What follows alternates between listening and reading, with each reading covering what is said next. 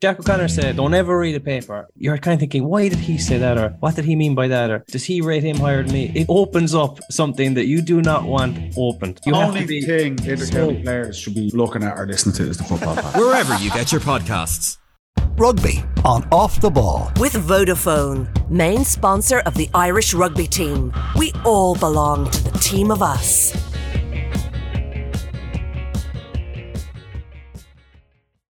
You're very welcome along. I'm Aisling O'Reilly, and today I got the chance to head along to the grand opening of Limerick's international rugby experience.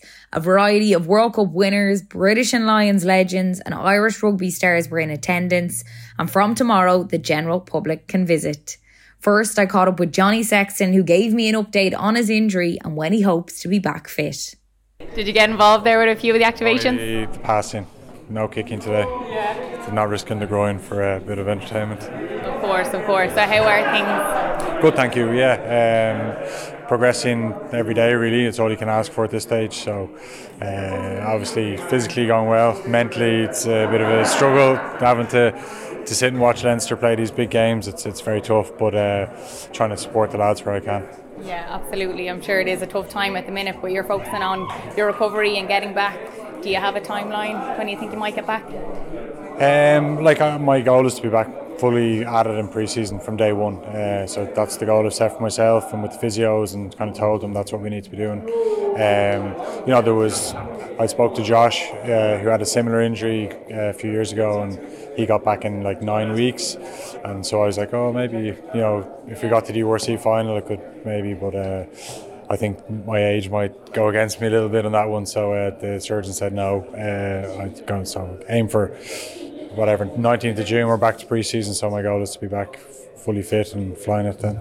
Were you hoping to get back for the Champions Cup final? Well, obviously, when I hurt myself, that's why uh, when I heard it against England and I was coming off the pitch, I was really concerned about, you know, finishing with Leinster. You know, playing for Leinster has meant a lot to me over the years, and I was, you know, just asking the doc, you know, when I get back? Will I get back for the end of the season? And uh, he knew at the time, no. Uh, so he was kind of like, we'll talk about it tomorrow. And uh, so, look, it's been, uh, look, very disappointing, but hopefully the lads can uh, go on and achieve something special, which would be winning, you know, the Champions Cup. I think that's the first final, and then uh, hopefully we can get to the URC as well. Yeah, I remember you coming off the pitch that day. Um, I remember you coming off the pitch that day and that you were talking to the doctor the whole way off the pitch. Were you able to enjoy the, the Grand no, Slam? that's why. Uh, well, sorry, I enjoyed the Grand Slam. I enjoyed the celebrations, but that moment, I suppose, the reception. It was only after uh, a few days, and I sat down to watch the game that I realised the the reception. It's mad. You're in your own world, and uh, I barely heard anything, and I was just too busy talking to Doc. So that's probably the regret from the day is not acknowledging the the crowd uh, reaction to that. So, um, but hopefully I'll get to play in the Aviva again in uh, in August. Hopefully. Yeah, absolutely. You're looking forward to the World Cup now. Yeah, it's a long time away yet, so there's lots of work to be done before that. But um, yeah, it'll be an exciting time, and uh, hopefully we can get the lads through the rest of the season unscathed and uh, ready to go for the summer. I also caught up with former Ireland captain Rory Best on his memories of playing for Ireland and the hopes of this current Ireland team in the World Cup. Rory, it's nice to speak to you here in Limerick at the rugby experience. How have you found it? It's incredible so far. Sort of, this is our second floor, and uh, you know to go through the tunnel and then to see the little bits and pieces of, of history downstairs, and then to come up and have a go at the interactive games. It's just it's absolutely incredible, and it's what the sport needs. This ability for people to come in and experience rugby and see rugby through a different lens to get that the excitement and, and everything that is brilliant about it. You're here having a go with the kicking game and that. How'd you get on? Uh, not too bad. I think it's very sensitive and very difficult. I think I should have registered more scores than it gave me. and how did you find, I suppose, mixing with the likes of Johnny Sexton is here today? There's AP McCoy. There's people from all different sports as well, but people that have been at the top of the game in rugby. How was it last night to mix with all of them? Yeah, I think that that's the brilliant thing about well sport, but obviously in, in this example rugby is that even guys like there are legends there that I grew up watching, never played against, but because they played top level, they then watched you playing top level. You know, you have that sort of the shared experiences that, that you went through at granted at different times of their lives, and, and everyone knows each other. And uh, you walk into the room and you're sort of thinking, well, there's Francois Pienaar or Martin Johnson, Sean Fitzpatrick, but and they know who you are. So as sort of someone that's recently retired, it's a really, really nice thing that, and then to have a conversation about anything and everything. So just to be able to be in, in the company of some of these legends, and I think we'd probably take it for granted how good the Irish players we have. You know, catching up with Paulie, I hadn't seen Paulie in a while. I'm speaking to him a few times, but you know, all of the, and Johnny obviously from retiring. Um, you don't get to see him. You saw him all the time previously. So look, it's brilliant, and that's what sport does. That's what sport gives you. And when you look back at your journey, obviously 124 caps for Ireland, captain Ireland, Grand Slam winner. It's quite the journey. It was, and I think that everyone tells you when you start on that journey that it'll go by in a flash and you don't believe them because you're just you're trying to work and trying to be better and want to get to the to the pinnacle of your career. And then when you retire and you hang up the boots you realize it did go in a flash. And I look I was really privileged to have played in loads of great teams and loads of great people and loads of great stadium. And uh, I loved it. Absolutely loved every bit of it. So you just you thank your lucky stars for what rugby gave you. And now you retire and you move on. You try to give a little back where you can and looking at the Ireland team now at the minute, obviously only off the back of the Grand Slam World Cup this year, so it's very exciting. How do you think they'll go? Yeah, look, they're number one team in the world, and, and they've been there for a bit, and they deserve to be there. And if you look at you know Grand Slam. Uh, um, series are winning the all the games in the autumn, then a series win in New Zealand last summer. You know they've done everything, and they've they've done it in so many different ways. You know, against Scotland, there was so many things going wrong, and they still had the wherewithal about them to win. All the pressure of the Grand Slam decider, and Dublin being the first uh, Irish men's team to win a Grand Slam in Dublin. You know, and they cope with all of that. They've shown depth. They've shown that they can play different types of different styles of rugby. So look, everything is lending itself to being really, really encouraging and really exciting for the World Cup. And they'll go about their, their business. They have a really good coaching staff that'll that'll make sure that they're ready to go in September. And Johnny Sexton is here today. I was just speaking to him. He's hoping to be back around June time, he said, if all goes well. How important is he to that Irish setup? Ah, he's absolutely vital. I think you look at the way Ireland attack, and from knowing Johnny, it's got a lot of him and the way he thinks rugby should be played written all over it. And so, as a player, he's still one of the best players in the world. But his influence on the team in terms of the coaching and almost having that coach on the field is absolutely enormous. He's the captain as well. So, look, having him there is going to be is going to be huge for Ireland. And you know, having him now with a little bit re- almost like a bit of a sabbatical he's having now to get himself ready for World Cup, I think can only be good news for Ireland. And will you get over to the World Cup? Yep, yeah, sort of doing uh, doing a little bit of TV stuff with, yeah. with ITV, so it'll be no really looking forward to it, and um, it's a good to be doing covering games with myself and Brian O'Driscoll cover the Ireland games together. So that it's always good from a front row point of view to be seeing the like of uh, the like of Dricko and how he sees the game slightly differently. Next, I spoke to 2003 World Cup winner with England, Matt Dawson.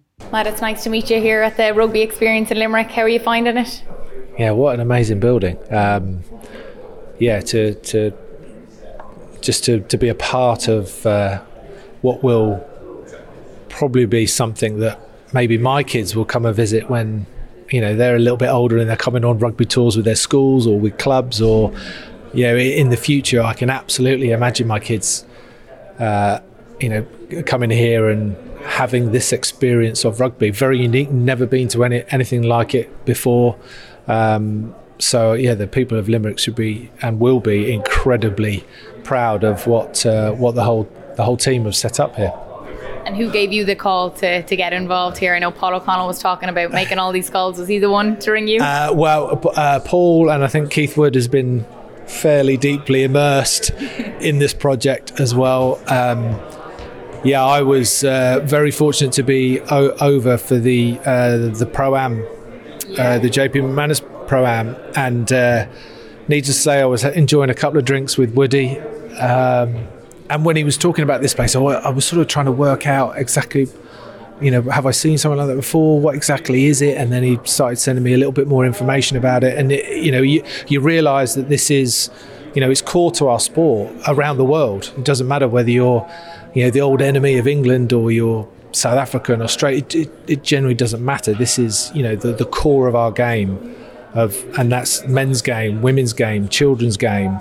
Um, and the way that they've set it all up as well, I think they've really taken time to you know, sort of extract parts of the game that's going to appeal to everybody, young and old, from any walk of life. They've done a great job. So, yeah, when, when Woody gave me the call and said, You fancy coming over, it didn't take much persuasion. And of course, I'm going to have a beer with him tonight as well. So, there's always a bonus. Absolutely. And for you, then, personally, in your journey, obviously, amazing career with England. How did you look back on that now? Did you enjoy the journey? A lot of people talk about at the end, you look back and you're like, I wish I enjoyed it more. For you, did you? Were you present in the moment, do you think? Yeah, that, yeah, that's that's interesting because you, I, I, I maybe do I do question sometimes whether a professional sport, not just rugby, but a professional sport now, how much do they enjoy it because of the intensity of the sport? I, I, I can guarantee that you know any rugby player of playing of my era, a little bit of amateur, then mostly professional, we had a good time. and uh, you know, on the field, off the field, training park you know, my reflection of the sport has made me the person that I am, uh, uh, and you know, hopefully that's you know, people think that that's a good person, and I can reflect on that. My my kids think that you know that I'm a good person, and that is really down to the sport. It's down to my family and the, and the sport that I played for 15 years. So. Um, yeah, I, I, I, I, can only imagine the, this type of rugby experience is going to is going to ignite something in someone for future generations. And yeah, maybe maybe it's one of my boys too. I'll bring you back to 2003 was when he won the Grand Slam and he went on to, to win the World Cup that same year. Ireland are coming off the back of a Grand Slam. Yeah. They're going into the World Cup. They're favourites to do well. We hope, fingers crossed. How did you, I suppose, balance that pressure coming off the Grand Slam to go into that? Or did you see it as pressure or did you see at that point you know a good challenge? Um, a bit of both, actually. It was there was pressure. Um, we went into that Grand Slam game and we actually heaped more pressure on ourselves. Um, we were away from home. Uh, you know, we, would lost plenty of big Grand Slam games before that. Uh, we'd questioned whether if we didn't win that Grand Slam game, we probably weren't good enough to win the World Cup. You know, we were piling it on ourselves not just the players but the coaches as well, um, because we wanted to, we really wanted to know where we sat, um, and I, you know, maybe in a different way. You know, the Ireland team have done that. They, they look like it to me. You know, I'm, I'm an outsider like everybody else, um, but I, I, I see this Irish side as, you know, being somewhat different to other great island teams that have gone over maybe the last 10 years and have been to world number one, etc. But this, this side look very comfortable holding the favourites tag. They seem to embrace it. It seems to spur them on. You know, the beating England in that uh, Grand Slam game for them, they didn't play well. By their own admission, they know they didn't play well, and yet they're still winning big games. That's a massive, that's a massive sign, a big signal to your team that you can you can not be your best and still perform and put teams away. Um, so yeah, I, I, can only see Ireland getting better. Uh, you know, playing France at home is going to be uh, tasty. Uh, so when that fixture comes along, I think that's going to be uh, that's probably going to be the biggest the biggest game of the World Cup if it happens in whatever stage. Um, but uh, Ireland, quite rightly, will be favourites. But as I've been trying to say to my Irish friends here, embrace it embrace it. You know, for too long. Um, I think uh, uh, when great Irish sides that they had, they maybe the fans have been a, a little bit scared of saying we're good. You know, we're great. We're the number one team in the world. But I'd say embrace it because the team are embracing it. It, you know, there's no arrogance there. It's you're the best team in the world. You're playing the best rugby in the world. Embrace it and enjoy the ride that you know. Hopefully, Ireland will give them. And for England, obviously they had new management in. Where do you think they're at at the minute? Yeah, uh, England, uh, they're in a they're in a, a very different spot. Um, you know, certainly by results uh, and current form, you know they're they're looking unlikely to be winning the World Cup. However, they've got a pretty good chance of getting to a semi-final. Now, you know, getting to a semi-final for England would be a fantastic achievement, but I can guarantee you, when you're in that semi final, you're not thinking about, oh, well, this will do. You want that final spot. and you're going to overperform. You're going to become superhuman and you know, a, a, yellow card here, a red card there. You know, the referee makes a couple of decisions, or you know, pressure.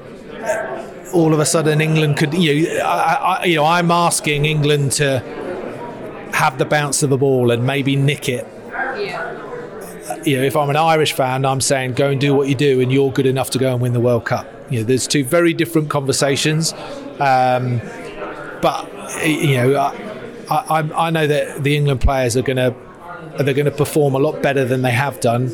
Whether they've got enough in the locker to, to win it, well, we'll have to wait and see.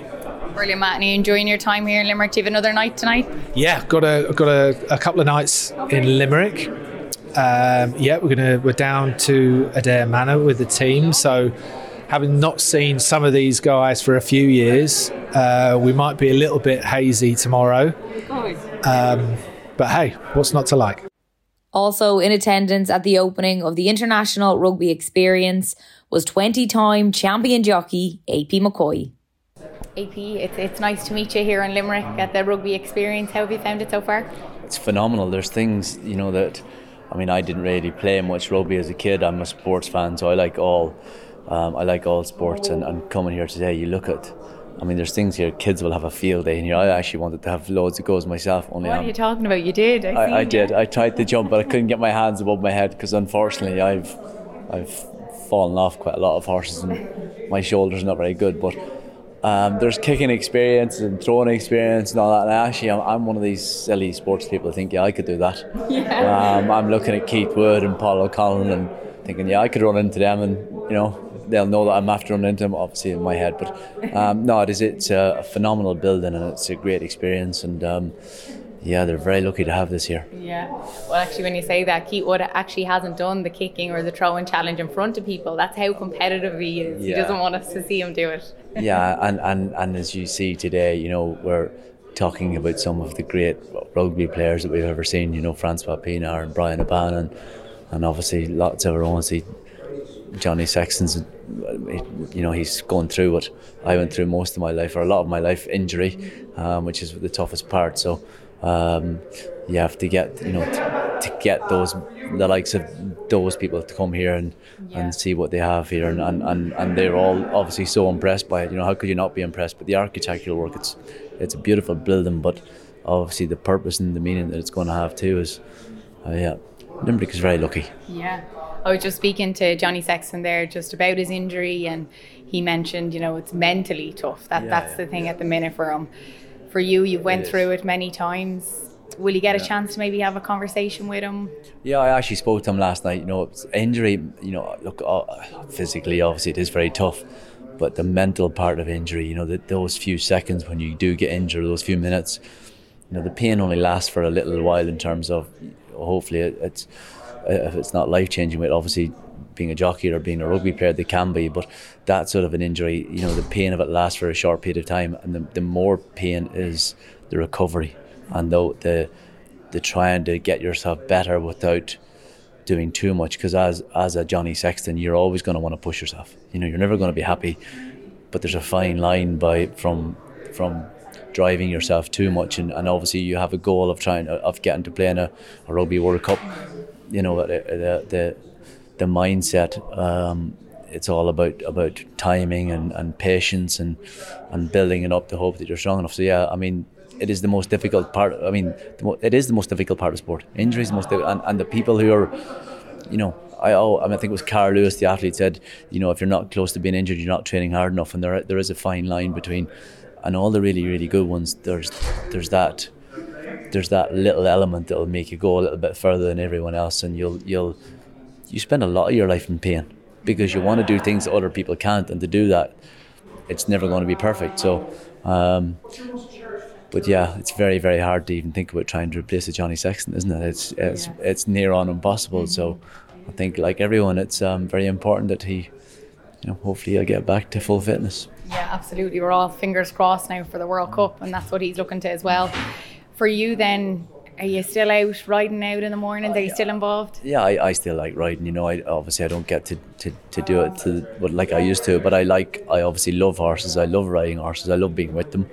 Um, I often think I get on better than I do with people sometimes. So it's, you know, it's the one thing that you know, uh, you know, as a as a professional rugby player, you, you can't really get to, to, to play rugby at a really high or at a, at a level. At least you can go for riding your horse and enjoy it. And yeah, it's not the same as competing or winning on a big stage, but um, yeah, I'm I'm very lucky. I'm busy and I, I I'm lucky that I get to help with JP's horses and stuff like that. So I get to keep an eye on them in England and get to go and watch them and hopefully find some good ones, which we look like we have at the moment. So I'm very jealous. I'm not still riding some of them, to be honest. I'm I'm I'm not I'm not.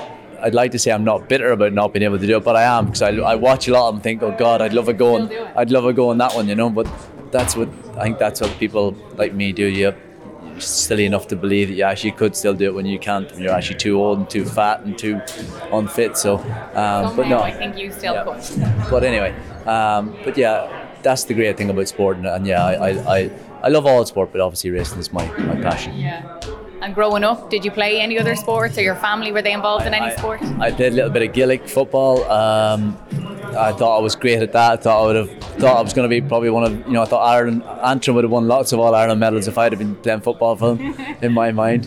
Um, I had a little go at snooker when we had Alex Higgins and, and Dennis Taylor, and I had a go at I had a go at, like a little go at boxing, not so much when Barry McGuigan was around. You know those things you get people that uh, people in sport that you, you, you kind of look up to and and you have that moment where everyone watches, don't they? Yeah. like when you watch Wimbledon and everyone goes yeah, tennis. yeah, yeah, yeah. My, my my brother actually was an All Ireland champion boxer a few times. Um, so so I, I like I like all kind of sports. I like watching. So I, I, I had a go. I had a go at them all. I wasn't really good at any of them. Luckily, I I liked horses. I've got four sisters and one brother. None of them have ever been a horse in their life. So I'm the black sheep in the family that left home at 15 and and um, and, and yeah, it's just I know I'm not saying I'm a believer in fate, but I do think that there is actually a picture of me sat on a horse at home when I was four. So, and there's no pictures of any of the rest of my family. So, um, I'm a kind of a believer now in my mind that it was just meant to happen. And um, but I, I like sport. I like I like all sports. And where did that come from? Was any of your parents or anything involved with horses? Not really. My dad was a builder. He had a bit of a, a joiner. He had a bit of land at home.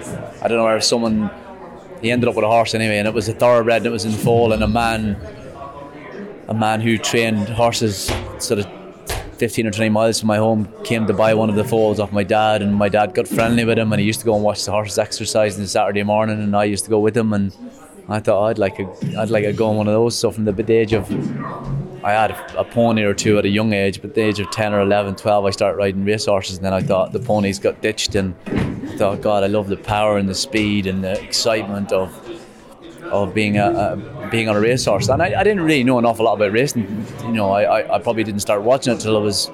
I remember watching Last Suspect when the Grand National in 1985. I was 11 years old, and it was kind of from that then I started watching horse racing. You know, and, you know, so so you know, yeah. Uh, before that, I'd played soccer and Gaelic and all those things, and I actually was telling someone a story that I actually brought my little lad, my little boy, to watch Arsenal and Oxford in the FA Cup um, six or seven weeks ago, and he. a really good friend of mine, Robbie Fowler, son was at Oxford, and, and he brought him in. He was able to meet, you know, Zinchenko and Xhaka and all these lads. And I and I had to tell my son, my nine-year-old son, in 1982, I 1983, I queued up outside a sports shop in Magherafelt to get after the 1982 World Cup to get Pat Jennings to sign a football for me, and I kept it for ages. You know what I mean? And I queued up for hours to get Pat Jennings to sign a football. That's what it meant, you know, because that was the only and, and how times change. Now, times move on. I'm very lucky. I actually know Pat Jennings. I played golf with Pat Jennings, and and you think how your life, how how, how, how your life can change. So. Um, but so it's important. And I actually, going totally off the subject, I, I, I just there was a few football teams and different people I've got uh, different lads have got, but not interacting with fans. And I, I this thing like like every, and they should, and it's a, and they should have a little because every hero is a hero. Do you know what I mean? Everyone at some point in their life will look up to a Sean Fitzpatrick or you know a, a Bryan Habana or something like that. They will have all looked up to different some people at some stage in their life, and you think that that little boy could have been me. You know, so I think I think in sport it's an important thing to remember that no matter how big you are, and everyone has a everyone has a time, don't they? Yeah. Everyone becomes a has been, like like no disrespect, but like most of the lads that are here, Don't know that. they won't like me saying it. But like I, that's what I am. I, I- you know, I'm, I, I, I'm a has been. You know what I mean? So, but there will be a there will be a time come when there will be kids that look up to, you know, jockeys or rugby players or soccer players and be thinking you need to put yourself in that position of being a ten or eleven year old boy, mm-hmm. and or a seven or eight or nine year old boy looking up to one of these people and then he not giving you the, Yeah. you know, so. To. Yeah, yeah, yeah, And- and that that's the thing. yeah, Anyway, look, it's it's the, the great thing about sport is that, you know, if you're lucky enough to have lived your life through it, you're very lucky. Anyway, that was just a little rant I had about some. But no, it's brilliant, and I appreciate you sharing it with me. When you look back on your journey now, it's been quite the journey. Were you able to enjoy it the whole way through, or do you look back now? Uh, I, I enjoyed the torture. I liked I liked being miserable. I liked not being content. I liked never been satisfied. I, I know I, I, I- enjoyed I enjoyed the mental side of of making myself unhappy. Of never never getting to never getting to where I wanted to go. I never got I never achieved what I wanted to achieve. I never the goal just kept moving. Every time I got every time I had a target it it went away. It was like it was like oh I've done that, you know, and and it's but it's obviously what makes you happy, isn't it? It's what makes you happy in sport, and it's and it's you know I think in in sport you want to be different. You know, you want to try and do things that everyone's got opinions about who's good at this and good at that, and you know, but statistics don't lie about anything. You know what I mean? When it's when it's in writing and it's all up there, then no one can say, you know, whether someone was good or not good or you know. So that's what I always thought. I didn't really care about what anyone else thought but me. I wanted to have it in black and white to say that, yeah, you did that. So so no one can they can say that everyone else was better than you. Like I don't care as long as I'm happy in my history mind. Yeah, yeah. Anyway, sorry to boy on. No, so no one wants to listen to my boring stuff Well, anymore. I'm very so, much enjoying it. I always I wanted to know. meet you, so thank Yeah. you so much. I also spoke to former Springboks and World Player of the Year, Bryan Habana. Bryan Habana, it's lovely to, to meet you. Is it nice to be here in Limerick at the rugby experience? Actually, lovely to meet you too. Absolutely, Brendan. For those of us that have loved the game rugby, have been involved in the game rugby, Limerick, Thomond Park, Cork, uh, an institution in, in our game. I think for, for those of us that have never been into the city, uh, to see this building, uh, you almost do get blown away just seeing at its exquisite nature outside and then you know getting into that change room tunnel ahead of coming into the national rugby experience it is pretty special, uh, reliving you know, some of the ethos that knit this game together um, in so many incredible values the camaraderie, the passion, the spirit, the integrity, the respect. Kn- knowing what the JP McManus Foundation has done in creating a bit of restoration within the city, but giving the game back something that will hopefully give more to the city than just what rugby is all about. So, extremely privileged and honoured to be here, and um, hoping to maybe break some records. I'm not quite sure Johnny's kicking is that good anymore. my my running is definitely slower, so hopefully I can give Johnny a good crack. Speaking of your running, you brought it up. Are you still as fast as ever? You're obviously famous for your speed. Yeah, yeah. I'm, um, I've got a massive race uh, coming up later this year against the tortoise. Um, so in retirement, um, I definitely have slowed down quite a bit, not racing any cheetahs or Boeing uh, A380s. But um, no, the speed has, has unfortunately depreciated. Uh, my nine-year-olds are unfortunately beating me in the back garden at the moment. So I'm not going to be doing anything of high velocity anytime soon. You said that with such a straight face that I thought, oh wow, you are actually competing in something. No. no, not anytime soon. Mm. And when you think of Ireland, you think of rugby. You've mentioned Thomond Park. What comes to mind? Mm. So I think again in a competitive nature where you have Gaelic football, you have hurling, you know, rugby, you know, has definitely been an outlier in terms of bringing attraction to a sporting environment in rugby.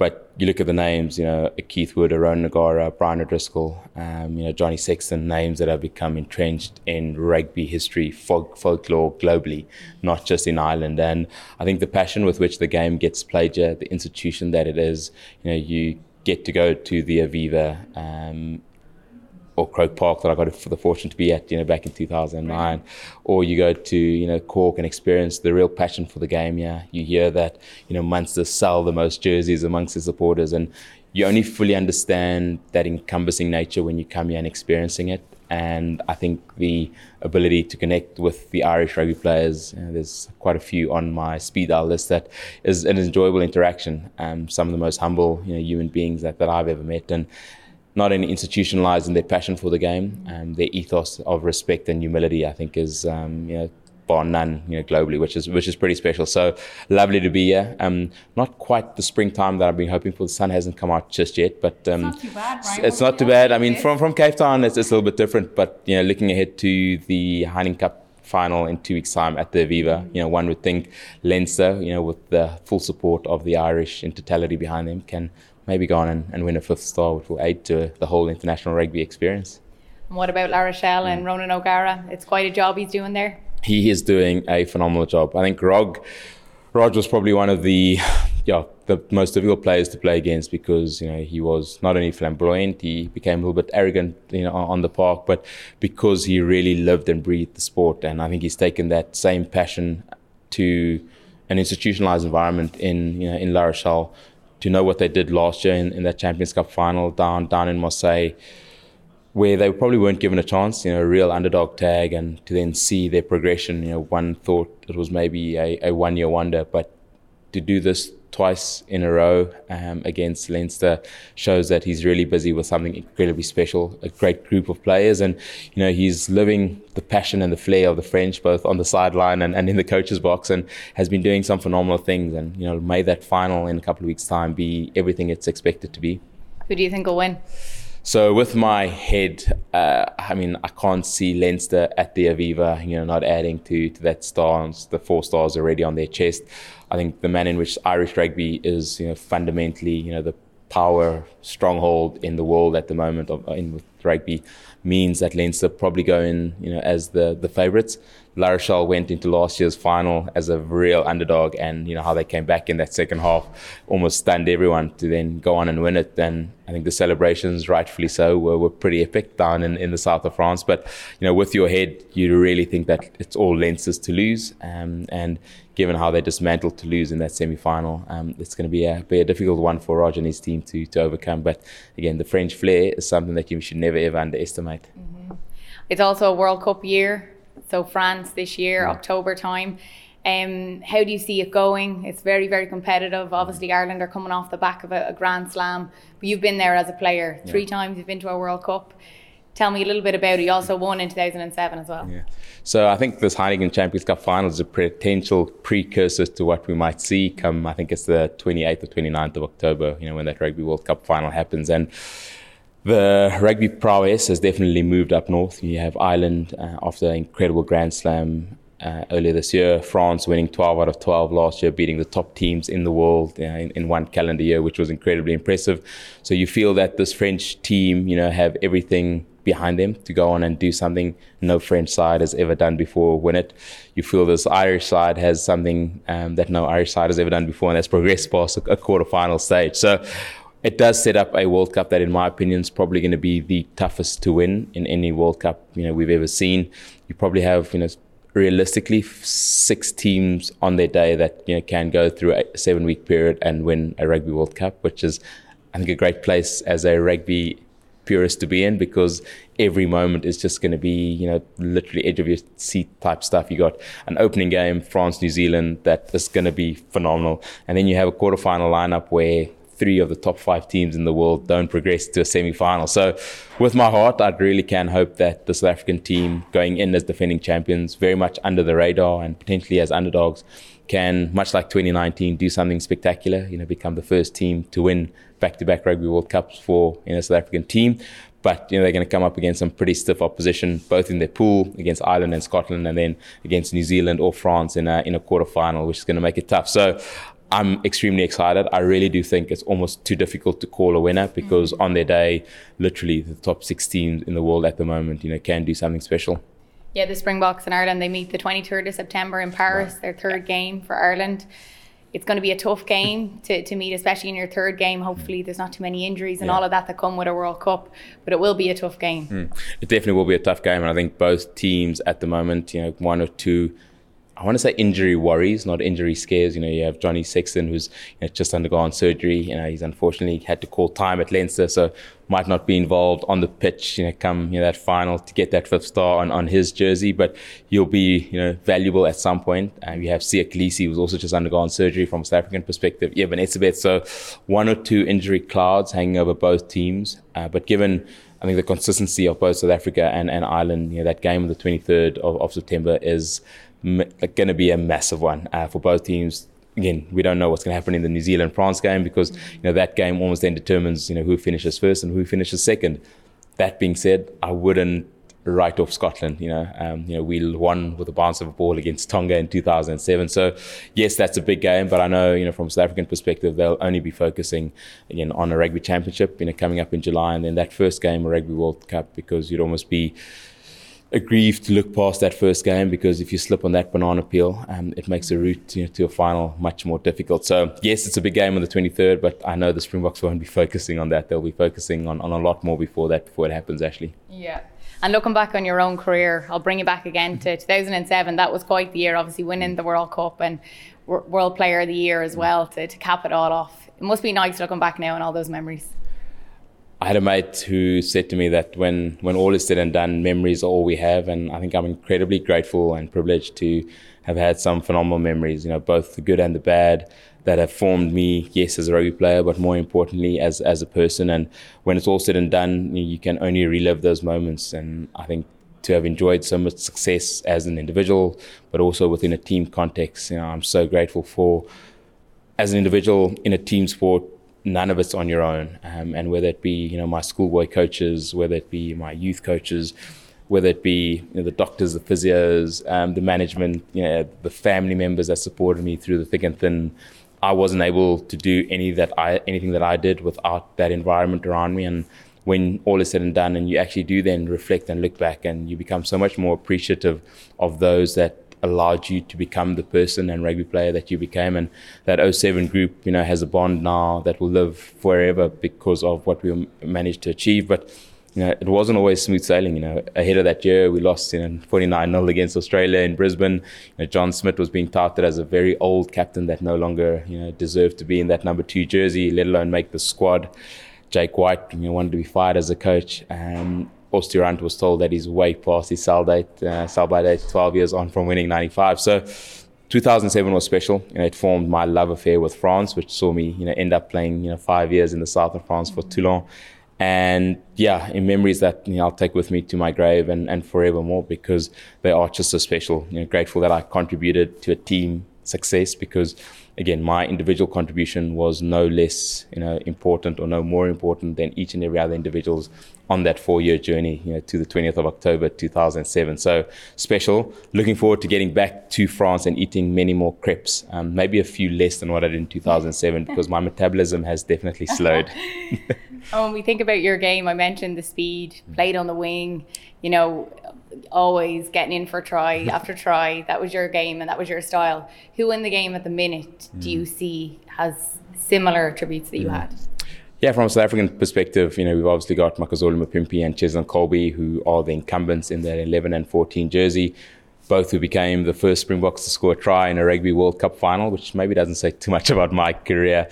Um, both have gone on to excel both for club and country. Um, and you have some youngsters in, you know, Kurt-Lee Arendse, who I think scored like seven tries in eight tests last year. You know, Canan Moodie's, you know, pushing, you know, hard for, for a starting place. So from a South African perspective, you know, really excited about the group of talent that we have that can really you know go out there and do some phenomenal things. You know, Cheslin can beat somebody in a phone booth, um, literally with his stepping ability. He's kicked a 50 meter drop goal in a top 14 final.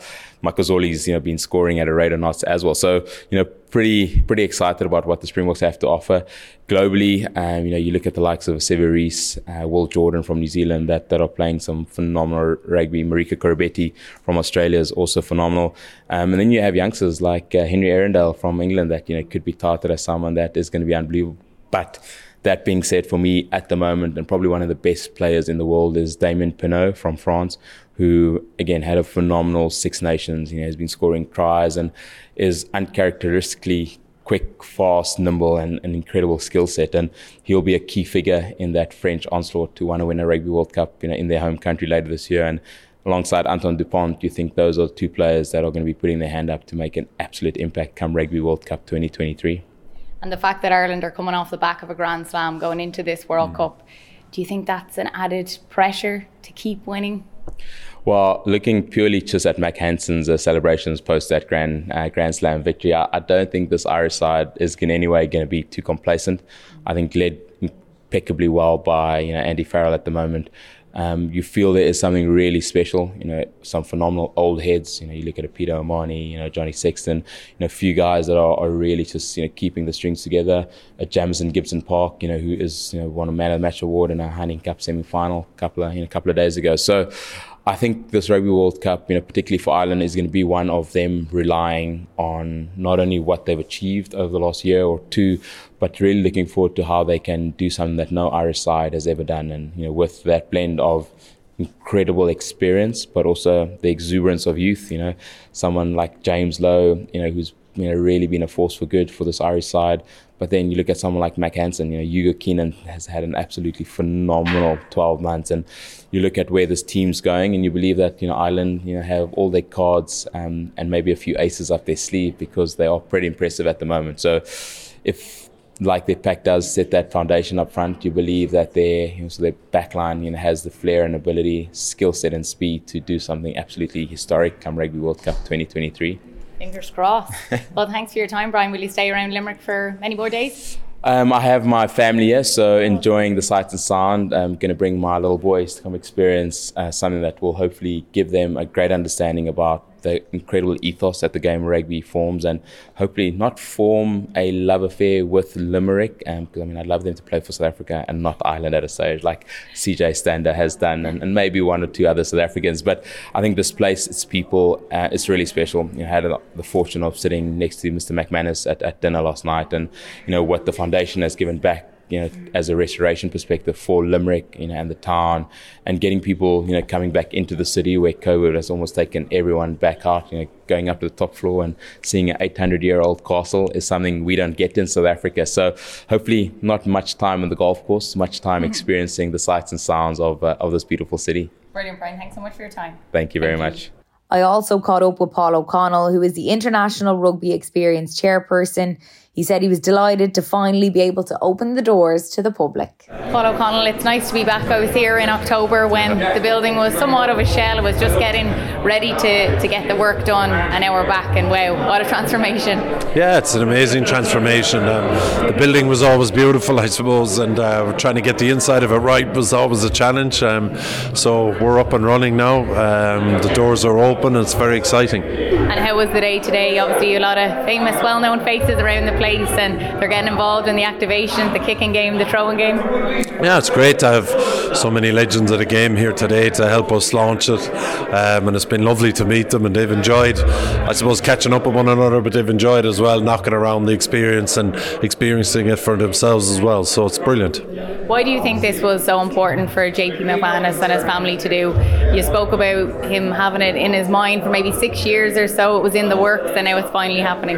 Yeah, I, I think he wanted to create a tourist destination for Limerick city centre, and um, I suppose the building is, a, is an amazing gift to the city. The building is absolutely incredible, um, and I think in 200, ti- 200 years' time, this will still be a, a civic. Uh, building, you know, that the, the, the, people in Limerick City can use. So we've got this this beautiful gift to the city, and at the moment there's a, a rugby experience inside of it, and uh, all the better for us. You know, it allows us to promote the game, um, it allows us connect rugby to the city of Limerick, um, and allows us have days like today where we bring in superstars like this. So um, it's fantastic. Hopefully for the city, it it helps bring people into the city, and it gets feet on the street, which is, is what we want.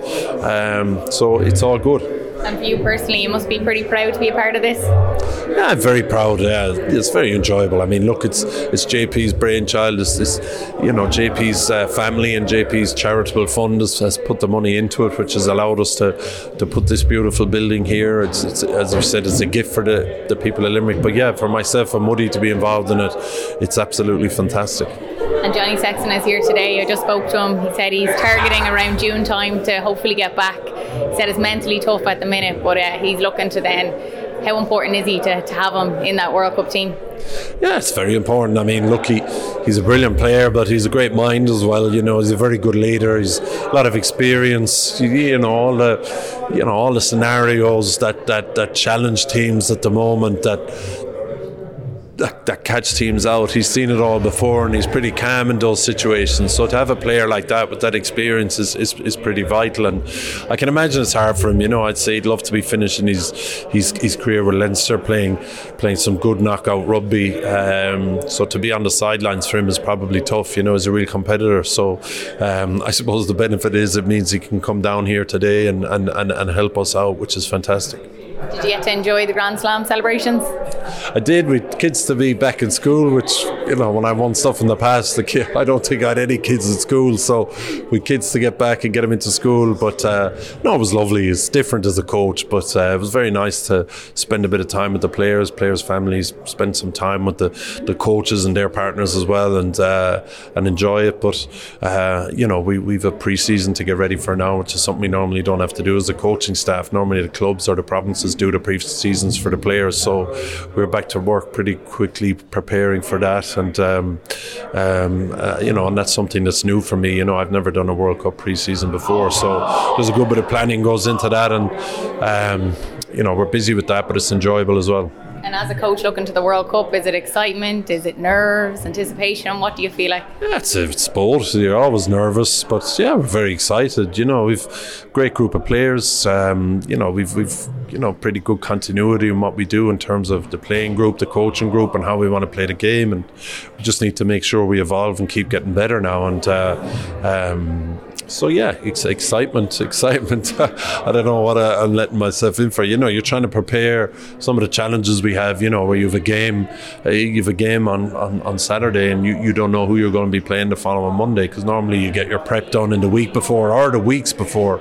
So that's going to be a challenge for the coaching group. You know, um, um, and that's going to be a new challenge for me. But yeah, I'm very excited, looking forward to it. Brilliant. And tonight, will you get to enjoy some time with the, the rest of the guys here? Yeah, we're meeting up with, with some of them um, this evening. We're, we're, having dinner just to thank them for coming and uh, uh, for making the effort because it is a big effort. A lot of them travel a lot in their work, so to come over here has just been great. Rugby on Off the Ball. With Vodafone, main sponsor of the Irish rugby team. We all belong to the team of us.